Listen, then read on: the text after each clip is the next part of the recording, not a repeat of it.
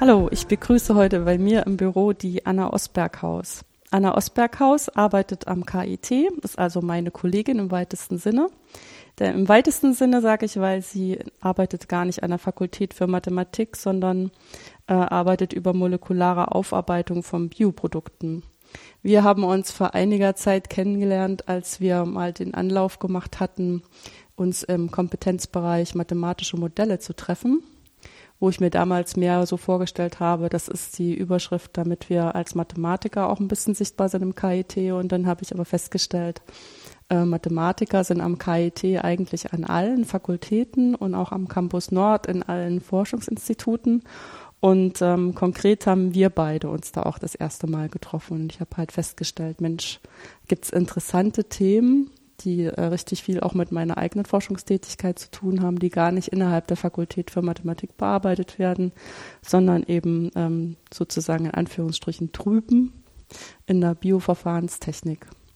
Wie ist es dann gekommen, Anna, dass du an dieser Stelle gelandet bist, da du ja doch auch vom Diplom her eine Mathematikerin bist?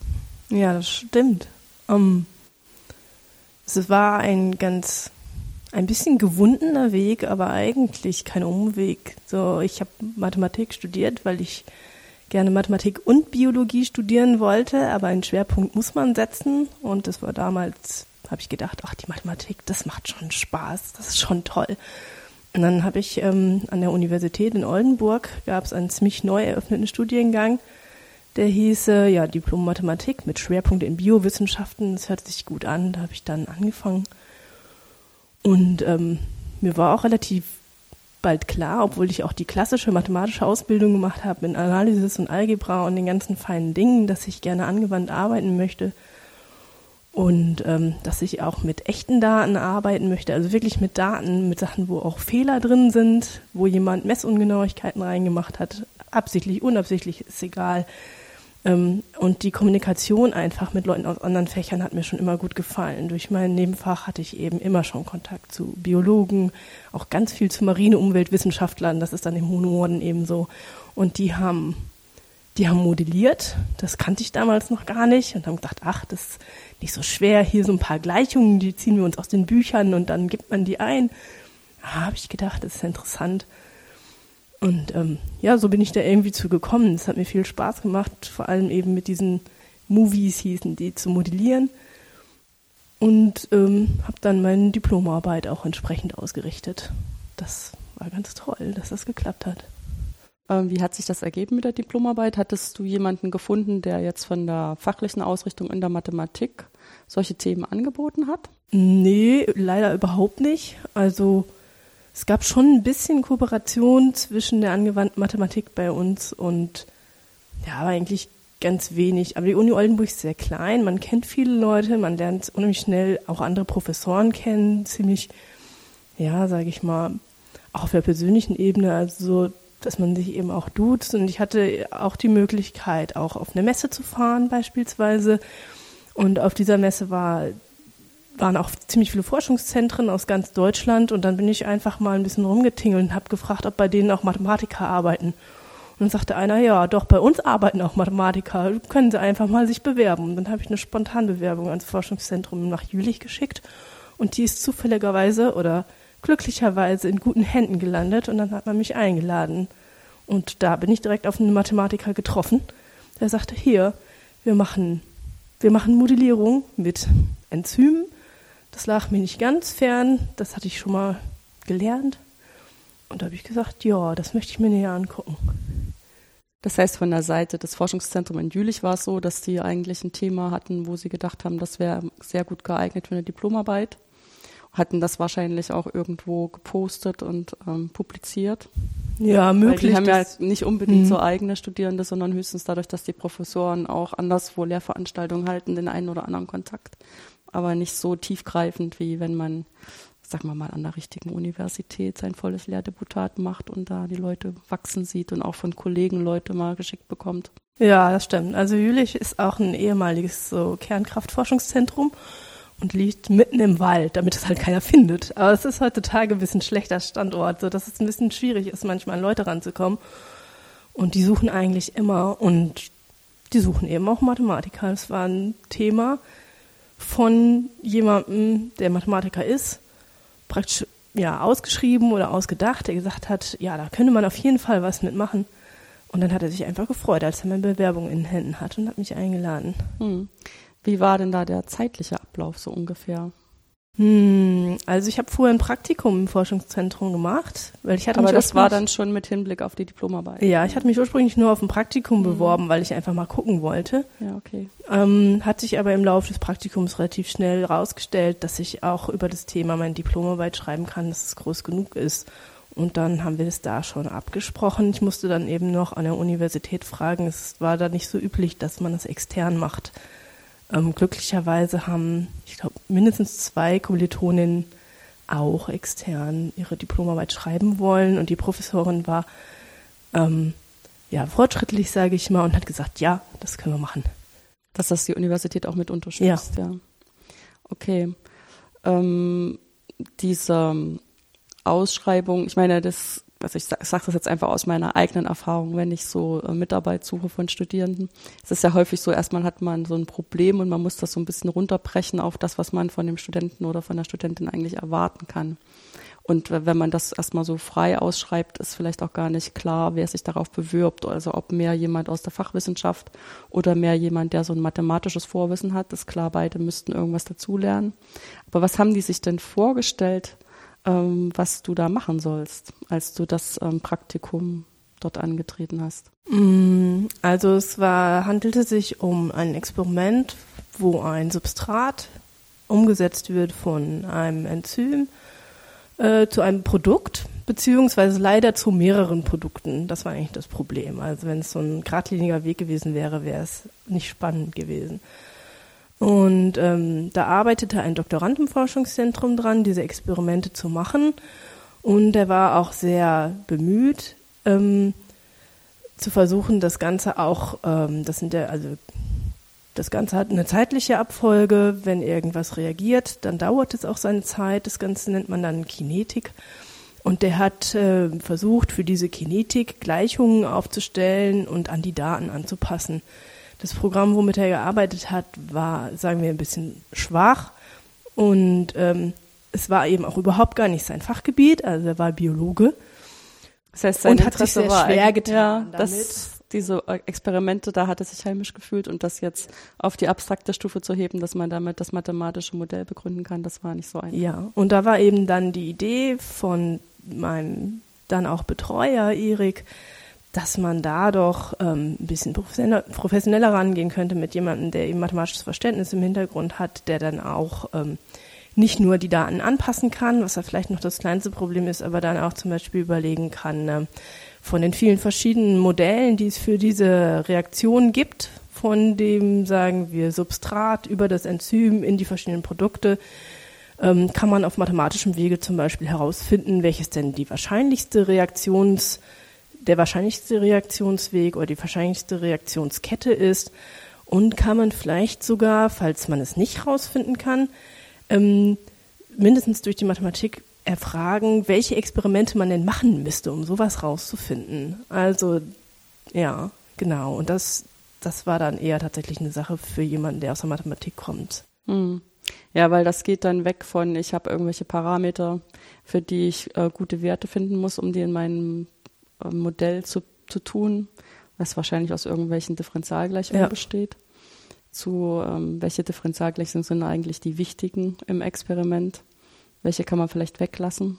Genau, also es handelt sich dann eben um die ja, um die Schlagworte Modelldiskriminierung, also welches Modell passt. Ist ja, das heißt so, ne? Welches Modell ist besser als das andere? Ja. Welches passt besser? Ähm, da ist natürlich auch noch wichtig, dass es nicht endlos viel Parameter hat. Ne? Also ein Modell, was mehr Parameter hat als ein anderes, ist schlechter. Ne? Also Sparsamkeit ist hier Trumpf. Und dann eben auch ganz, ganz klar Versuchsplanung, optimale Versuchsplanung. Ja. Ähm, was versteckt sich denn hinter dem Begriff optimale Versuchsplanung im Genauen? Ja, das ist ähm, gerade jetzt also ich komme ja von da und damals dachte ich, optimale Versuchsplanung, das ist was rein Mathematisches. Ich hatte also brav Lektüre und Literatur dazu gelesen und habe dann gesehen, optimale Versuchsplanung ist, wenn man Experimente im Vorhinein so plant, dass, wenn man hinterher die Parameter in den Differentialgleichungen schätzt, diese Parameter möglichst kleine Varianzen haben, also möglichst gut sind, sage ich mal. Und, hab, und, das macht man über, ja, über Kovarianzmatrizen und alle möglichen feinen Dinge, Informationsmatrizen. Und von da aus kam ich. Inzwischen, da wo ich jetzt arbeite, wird unter Versuchsplanung oder optimaler Versuchsplanung oft nur noch gesehen, dass man einen guten Plan hat, der den ganzen Raum abdeckt mit Experimenten, möglichst so, dass sie sich irgendwie nicht doppeln und möglichst so, dass man hinterher zum Beispiel irgendwas Schönes anfinden kann. Also die Vorstellungen von optimaler Versuchsplanung sind sehr weit. Aber ich würde mich an das Erstere lieber halten. Mhm. Also lieber das Gefühl haben, man macht auch noch Wissenschaft, wo man noch was ähm, zeigen kann, warum das gut ist. Ja, also. Und nicht nur sozusagen, man hat am Ende Werte, die sehen vernünftig aus und damit muss es gut sein. Ja, also ich denke, es kommt natürlich auch ganz stark auf das Modell an. Also eine optimale Versuchsplanung für die Parameterschätzung im Differentialgleichungssystem ist eben dann doch komplexer als ich möchte einfach nur irgendwas an meine Daten fitten, meinetwegen eine Gerade, und dafür mache ich jetzt eine optimale Versuchsplanung. Mhm gibt es wahrscheinlich auch schon so bestimmte ähm, Erfahrungswerte, mhm. an die man sich dann anlegen Ganz kann. genau. Es gibt richtig Programme, die einem dann so einen Plan ausspucken, wenn man sagt, ich habe die und die Vermutung und vielleicht die zwei Experimente habe ich schon. Was schlägst du vor? Ich habe noch zehn Experimente übrig. Was schlägst du vor? Wo soll ich die hinmachen, wenn ich das und das Modell anfinden muss? Also dafür gibt es inzwischen mindestens zwei sehr gute Softwares. Mhm. Ähm, wir hatten uns ja im Vorhinein überlegt, dass wir uns ein bisschen unterhalten, ein bisschen genauer unterhalten über das Thema der Diplomarbeit, die dann am Forschungszentrum Jülich entstanden ist. Was war denn eigentlich, also ich meine, das Prinzipielle haben wir schon besprochen, aber was war denn jetzt mathematisch eigentlich der Knackpunkt? Mm, ich glaube, das war von vornherein noch gar nicht genau klar, was mathematisch der Knackpunkt an der ganzen Sache ist. Ähm, ich habe dann einige Knackpunkte für mich gefunden an der Arbeit. Einige waren ähm, ja Knackpunkte, weil ich eben noch Anfänger war, sag ich mal. Trotz allem, es war eine Diplomarbeit. Ich war gerade mit dem Studium praktisch fertig, aber eben noch Anfänger, was denn auch den Umgang mit realen Daten angeht. Das heißt, ein Knackpunkt war zu sehen tatsächlich für mich, wie reale Daten aussehen, wie viel statistisches Rauschen da drin ist, wie viel Messunsicherheiten und auch äh, die Kommunikation mit dem Biologen, der auch wirklich sehr geduldig mit mir war über die Daten. Ich habe dann gefragt, ja, also du hast hier drei verschiedene Experimente gemacht und jedes Mal unterschiedliche Sachen eingewogen. Wie kann das denn sein? Und ja, die Waage ist so ungenau. Ich kann dir das gern zeigen. Und dann sind wir hingegangen und haben gewogen und tatsächlich, es war nicht besser zu machen. Ne? Man kann nur noch aufschreiben, wie viel es jetzt war, aber es genauer abwiegen, das ging nicht. Und so habe ich ganz, ganz viele Sachen gelernt, ne? dass Sachen im Labor oft viel komplexer sind und deswegen äh, Unregelmäßigkeiten in die Daten kommen. Und mit diesen Unregelmäßigkeiten nicht nur zu leben, sondern die zu akzeptieren, aktiv mit einzubeziehen. Also das war ein echter Knackpunkt für mich jetzt. Mhm. Und ähm, ja, also von außen gesehen war der Knackpunkt sicherlich diese Aufstellen, das Aufstellen der verschiedenen Modelle für die verschiedenen Reaktionswege dann die Modelldiskriminierung, da musste ich mich auch erst einlesen, das hatte ich im Studium nicht gemacht. Ja. Und ähm, dann die Versuchsplanung, das war auch für mich was ganz Neues, hat mir viel Spaß gemacht. Mhm. Also aus der, aus meiner eigenen fachlichen Sicht ist das ja auch so ein Thema, das lebt so ein bisschen, ähm, also zwischen der Statistik. Ich glaube, das hat man jetzt aus unserem Gespräch mhm. auch schon ein bisschen rausgehört, dass man halt äh, verrauschte Daten hat und fehlerbehaftete Daten und dann irgendwas äh, versucht da anzupassen äh, wie im Sinne einer Regression oder so mhm. eine, eine, Datenwolke irgendwie mit Sinn erfüllen. Aber ähm, auf der anderen Seite, wenn man so ähm, Differentialgleichungsmodelle aufstellt, hat das ja auch viel zu tun damit, dass man ähm, die Analysis, also die Theorie für die Differentialgleichung so gut verstanden hat, dass man, selbst wenn das jetzt irgendwie nur implizit gegeben ist und man kann gar nicht explizit was angeben, ähm, irgendwelche Konsequenzen ablesen kann daraus. Und drittens, ähm, das alles noch auf dem Rechner, das heißt eigentlich ist auch noch die Numerik dahinter sehr wichtig. Ja, also die Numerik war wirklich sehr wichtig, weil ähm, ich habe das Ganze dann in MATLAB gemacht. Damit hatte ich im Studium auch schon gearbeitet, glücklicherweise. Das gehörte nicht zum Standardprogramm für Mathematiker, aber durch den Umgang mit den, ja, mit den marinen Umweltwissenschaftlern habe ich mich da eingearbeitet. Das hat mir später auch viel, viel genützt. Und ähm, Ja, Numerik ist ganz klar. Also man, es reicht ja nicht einfach einen Differentialgleichungslöser einzugeben und dann zu hoffen, dass er das schon macht, sondern äh, beim ersten Mal klappt es eigentlich nicht. Und da muss man sich überlegen, wieso? Ist die Schrittweite zu klein? Ist sie zu groß? Wird es nicht ordentlich angepasst? Muss ich vielleicht einen Jacobi-Matrix angeben, damit er die Richtung besser findet für die Optimierung?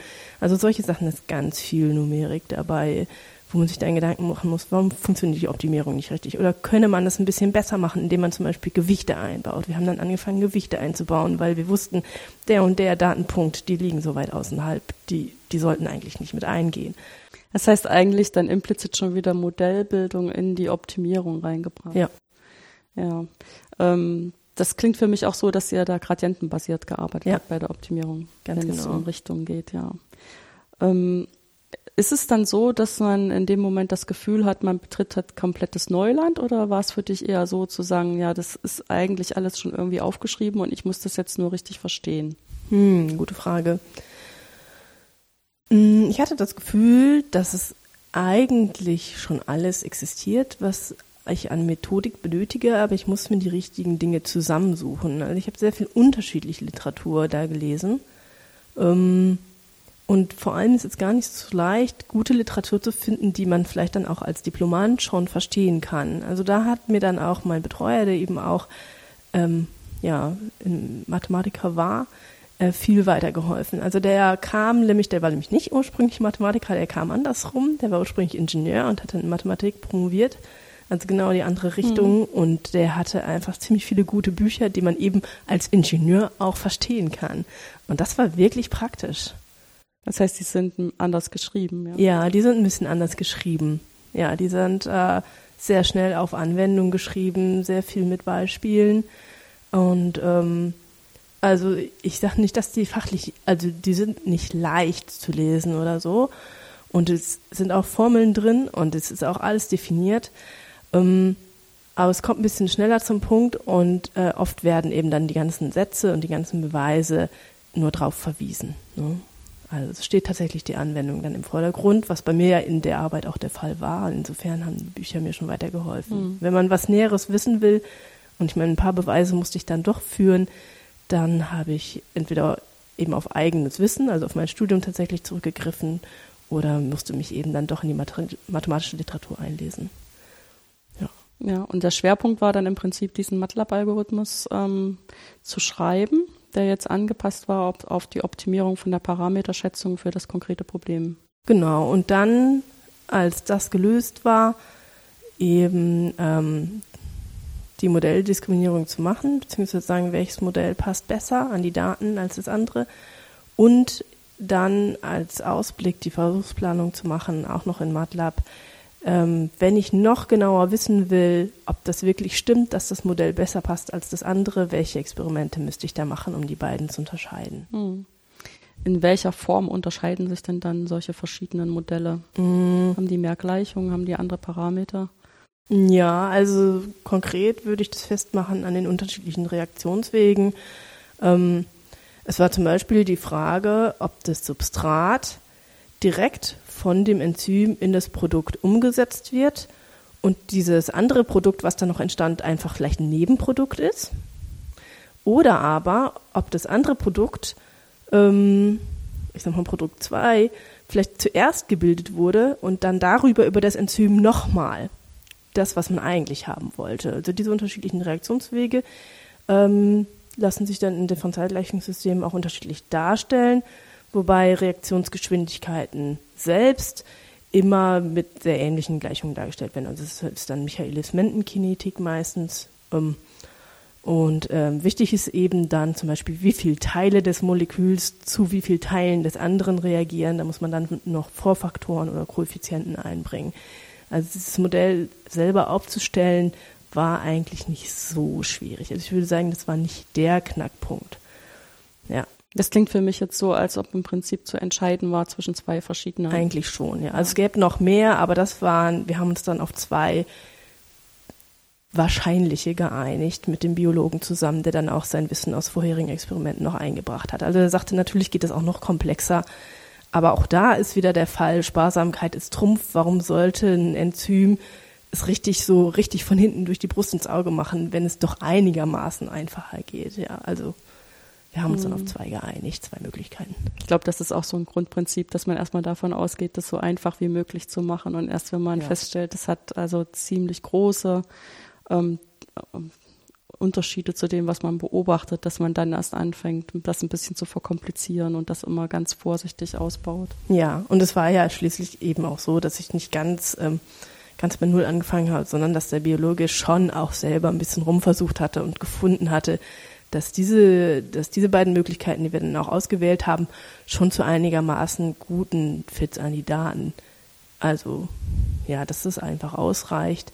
Und man muss jetzt auch also sich nicht so einen riesen Datensatz mit irgendwie hunderten von Daten vorstellen. Also so ein Experiment, so ein Datensatz hatte vielleicht irgendwie 20 Datenpunkte oder so, ne? Also, ja, wahrscheinlich geht es auch, auch deshalb nur mit MATLAB, ne? Ja. Wenn es ja, mehr ja. wäre, dann ja, ja. da auch schnell an seine Grenzen, ja. Aber andererseits hat man natürlich in MATLAB die Möglichkeit, relativ schnell so eine Grundidee mal umzusetzen und dann nicht noch mit dem Rechner zu kämpfen, dass das äh, auch ordentlich aufgeteilt wird auf 100 Ja, es war sehr, sehr angenehmes so. Arbeiten mhm. und ähm, ja, ein Vorteil von dem MATLAB war eben auch, dass mein Betreuer sich damit auskannte und noch diverse andere Leute in dem, also ja, in der Arbeitsgruppe, die ich auch noch fragen konnte. Da war noch ein anderer Postdoc, der auch mit MATLAB gearbeitet hat der mir auch ganz oft unter die Arme gegriffen hat. Also da dann eben, also das ist vielleicht noch ein Knackpunkt gewesen, außerhalb der ganzen Mathematik liegt von dieser Arbeit eben nicht scheu zu sein, sondern tatsächlich auf die anderen zuzugehen und zu sagen, hier folgendermaßen, ich habe das und das Problem, kannst du mir helfen? Und wenn das ein Ingenieur ist, dann hilft er dir natürlich trotzdem. ja, außerdem, wenn man freundlich fragt, kriegt ja, man eigentlich meistens Hilfe. Ja. Habe ich auch gemacht, die Erfahrung muss sich halt immer dazu bringen, auch ein bisschen sich dadurch verletzlich zu machen, dass man um Hilfe bittet, weil man ja damit immer zugibt, man weiß irgendwas nicht. Ja. Das ist halt in der Wissenschaft immer so eine Sache. Ja, ich glaube, dass, also da habe ich dann eben auch viel dazugelernt. Das war vorher nicht so nötig, wenn man sich nur unter Mathematikern bewegt. Ja, natürlich stellt man Fragen. Ich war nie die, die, sagen wir, die Beste bei uns in der Arbeitsgruppe oder in, in der Lerngruppe, wo ich war. Natürlich habe ich immer schon Fragen gestellt. Aber ähm, dann nochmal auf jemanden von einem anderen Fach zuzugehen, vielleicht auch ein Postdoc, der ja tatsächlich irgendwie viel weiter ist als man selber, das war schon mal ein Schritt. Also es hat es eben erleichtert. Ja, das ist von Haus aus wahrscheinlich auch wesentlich interdisziplinärer angelegt, als man es von der Universität aus, zumindest innerhalb der Mathematik häufig so kennt. Hm. Ähm, als du die Diplomarbeit äh, fertiggestellt hast, was ist denn dann mit den Ergebnissen passiert? Ja, wir haben ähm, da war ja auch eine Versuchsplanung bei. Das heißt, es sollte eigentlich dann auch das Experiment gemacht werden, ähm, um dann die Modelle noch besser diskriminieren zu können.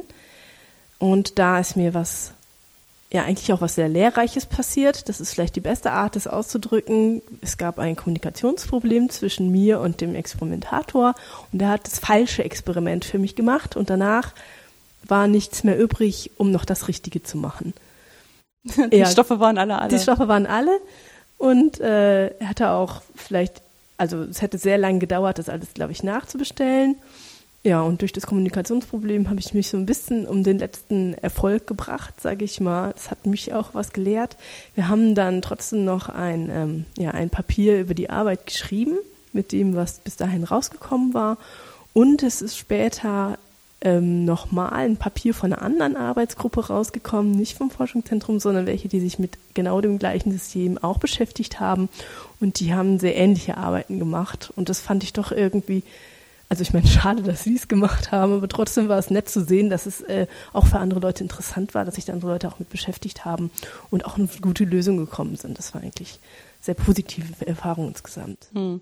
Aber wenn du jetzt sagst, ihr habt das auch veröffentlicht, ähm, wie bringt man das unter? Also ist das dann eine mathematische Arbeit oder ist das mehr eine verfahrenstechnische Arbeit? Ja, ich glaube, es ist eine, ähm, ja, es ist jetzt in einem mathematischen Journal dann veröffentlicht worden. Und zwar, da war vielleicht auch meine betreuende Professorin sehr findig, mhm. muss man auch sagen. Es gab gerade eine Festschrift ähm, oder ein feste Journal, sage ich mal, zum ähm, so und so vielen Jahrestag von ähm, einem Mathematiker namens Passmann. Und den hatte ich relativ oft zitiert. Den hatte ich auch als Literaturquelle und Angabe verwendet für äh, meine Modelldiskriminierung und Versuchsplanung. Und da passte da dieses Papier dann, dieses angewandte Papier ziemlich gut rein.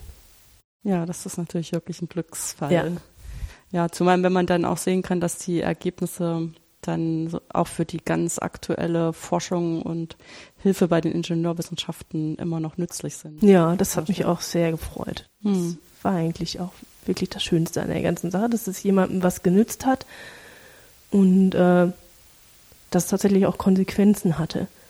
Also das war für mich ganz, ganz wichtig, dass das nicht immer in der Schublade verstaubt, sondern dass tatsächlich was rausgekommen ist, was eine Konsequenz hat, nämlich zu sagen, dieses, äh, ja, dieser Reaktionsweg ist wahrscheinlicher als der andere.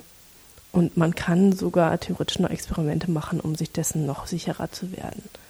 Das war, das war sicherlich auch ein entscheidender ja, Impuls, weiter auch in so einem, in so einer Richtung zu arbeiten, wo man sieht, wie das, was man ausgerechnet hat, sage ich jetzt mal ein bisschen platt, tatsächlich auch weiter benutzt wird. Ja. Ich vermute letztendlich auch, dass man sieht, dass man das, das mathematische Wissen auch wirklich ähm, sinnvoll einsetzen kann. Ja, also wobei ich nicht sagen würde, dass jetzt irgendwie die ganzen Kommilitonen, die jetzt in die theoretische Mathematik, Mathematik gegangen sind, dass das irgendwie, also deren Wissen wird sicherlich auch sehr sinnvoll eingesetzt, aber es war einfach nicht mein Weg. Ich mag mhm. einfach gerne auch mit äh, ja, mit den Leuten kommunizieren, die im Labor stehen. Und ich meine, ich hab, bin später auch ins Labor gegangen und habe da auch viel gearbeitet. Ähm, ja, das, das mag ich irgendwie zu sehen, woher die Daten eigentlich kommen und was man damit überhaupt noch machen kann und welche Informationen man dann noch rausquetschen kann. Das ist oft mehr, als so der Mensch aus dem Labor denkt. Hm. Weil letztendlich hast du dich ja auch entschieden, im Prinzip genau an dieser Stelle zu bleiben. Also nicht an der Stelle in Jülich, aber an der fachlichen Stelle. Dass du als Mathematikerin dich einbringst in die Erforschung von Prozessen in der Biotechnologie. Ganz genau, ja. Das macht auch immer noch Spaß. Macht auch immer noch Spaß, das ist gut zu hören. Weil es kann einen ja auch ähm, ganz schön offen, ja, um die Nerven bringen, wenn dann die Versuchsdaten ewig nicht zustande kommen oder ja, Pünktchen, das stimmt. Pünktchen, Pünktchen. Aber es ist auch gut, wenn man weiß, woher die Daten kommen. Also ich erinnere mich noch an ein Gespräch mit, von einer Bekannten dann vom Forschungszentrum, die ähm, die hat wirklich mehrere Wochen lang im Labor gearbeitet für einen Datensatz. Und dann kam sie zu dem Mathematiker, der sich den Datensatz angucken sollte. Und er meinte, oh, der ist ja ganz schön verrauscht, willst du nicht nochmal machen? Ich glaube, sie hätte ihn fast erwürgt. Ja, der hatte dann kein Gefühl dafür, was das bedeutet. Ja, nee, ich glaube nicht, was das auch für Nachtarbeit bedeutet hat, teilweise die Daten so in diesen Abstand zu bekommen, ne? Hm. wie er sich das gewünscht hatte. Ja. ja. Ich meine, du hast ja gesagt, du hattest dich schon für das Studium entschieden, weil du auch ähm, Biologie mitmachen mhm. wolltest mhm. und sozusagen dich nicht so ganz fest entscheiden wolltest.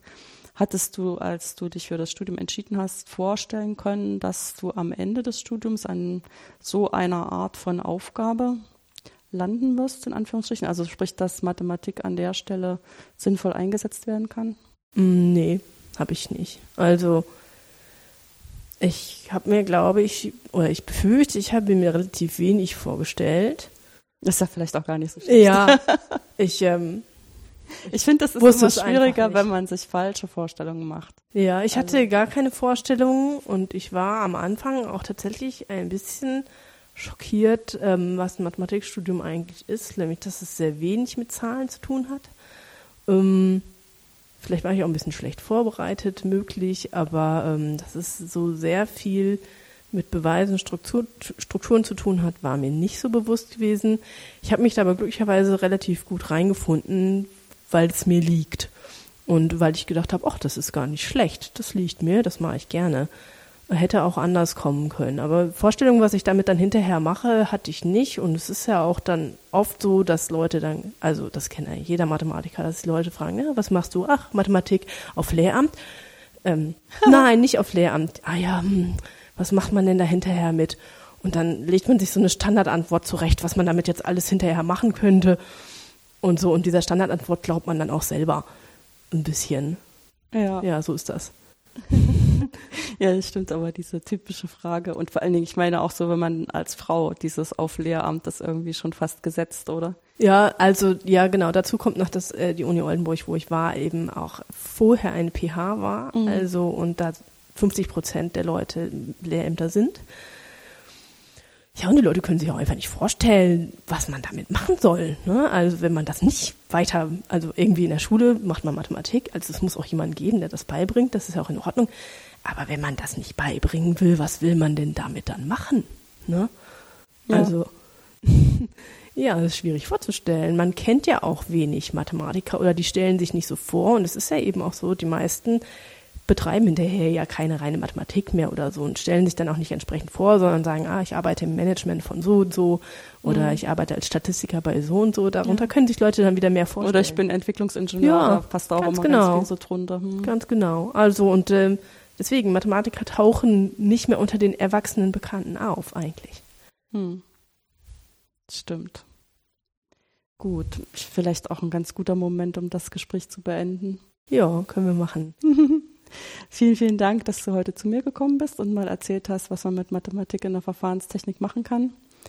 Und ähm, ich denke, einige von den Themen, auf die werden wir später auch nochmal zurückkommen, weil es in der, im Umfeld von Anna noch mehrere Mathematiker gibt, mit denen ich noch sprechen werde. Vielen, vielen Dank. Ja, gerne. Herzlichen Dank auch.